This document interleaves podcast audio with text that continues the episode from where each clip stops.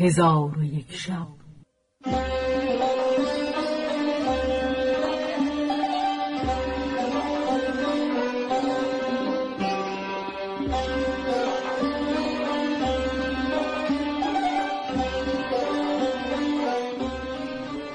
داستانهایی برآمده از ژرفای تاریخ و تمدن و فرهنگ مشرق زمین.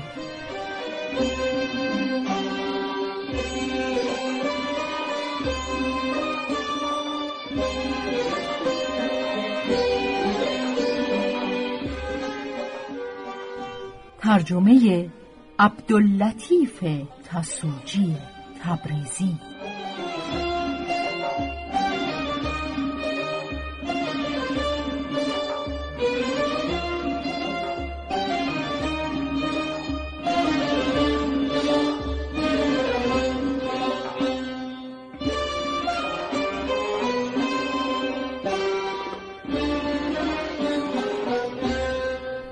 چون شب یکصد و شست و هشتم. برآمد.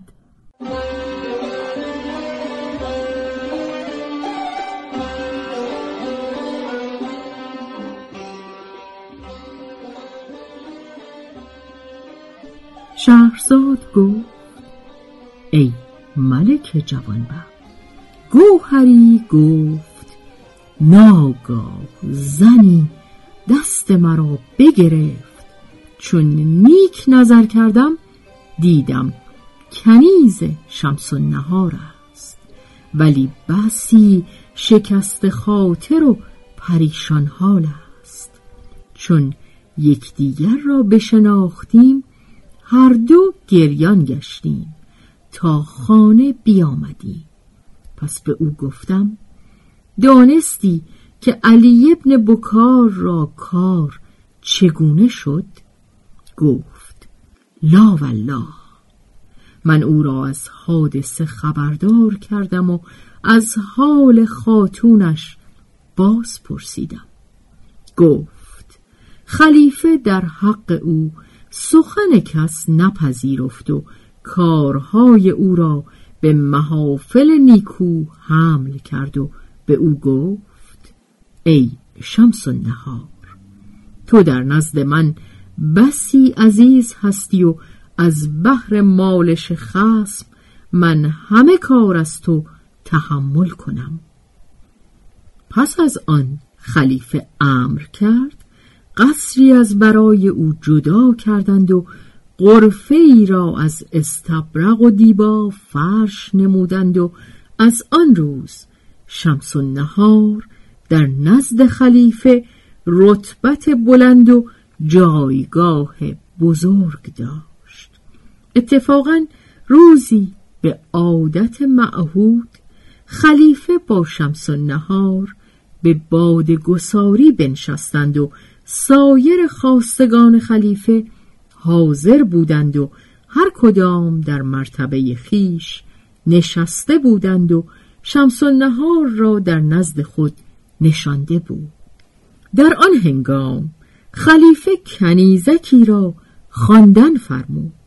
کنیزک اود گرفته بنواخت و این ابیات برخواند.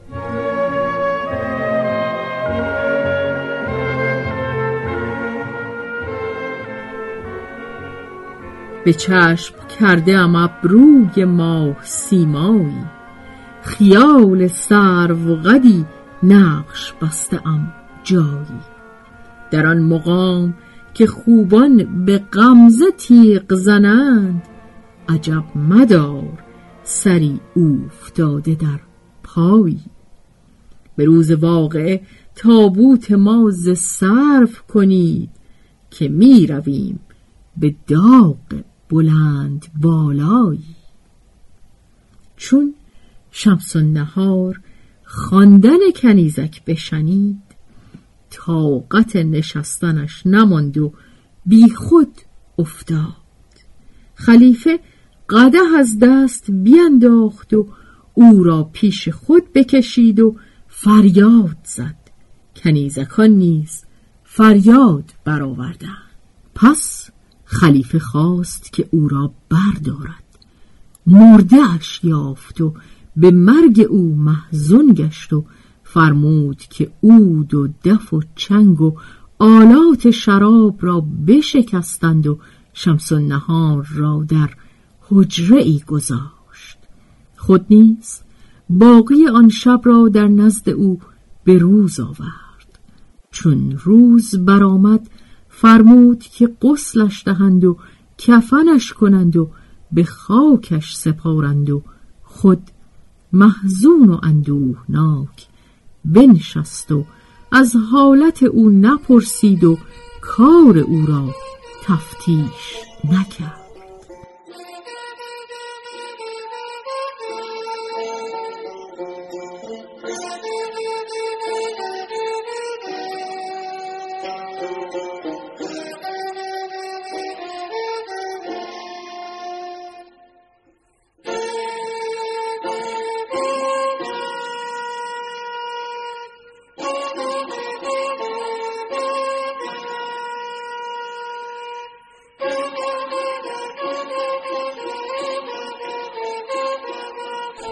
پس از آن کنیزک با گوهر فروش گفت تو را به خدا سوگند می‌دهم که وقت بیرون آمدن جنازه علی ابن بکار مرا خبر کن و هنگام خاک سپردن او مرا حاضر گردان. گوهری با کنیزک گفت مرا به هر جای توان یافت ولی بر تو رسیدن مشکل کنیزک گفت چون شمس نهار را مرگ در رسید خلیفه کنیزکان خود آزاد کرد و من نیز از آزاد کردگانم و بر تربت شمس نهار مقیم هستم و او را مقبره فلان مکان است. پس با او برخواسته بدان مکان رفتیم و شمس نهار را زیارت کرده از پی کار خیش شدیم و پیوسته منتظر جنازه علی ابن بکار بودیم تا اینکه جنازه را بیاوردند.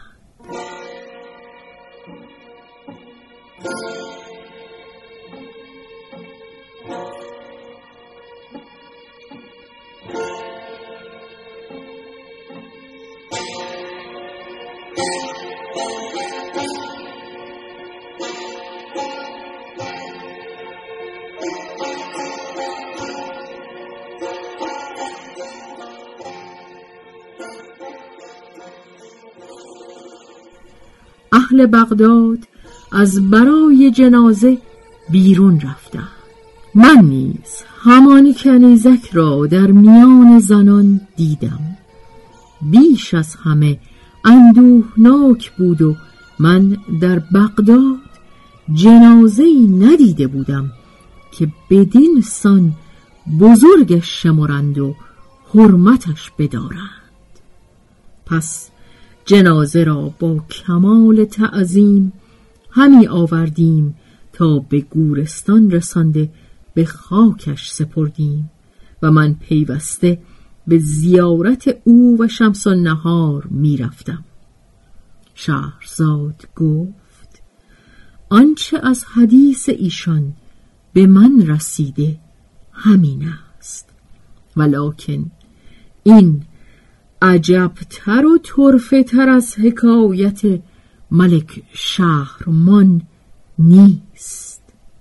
چون قصه به دینجا رسید بامداد شد و شهرزاد لب از داستان فرو بر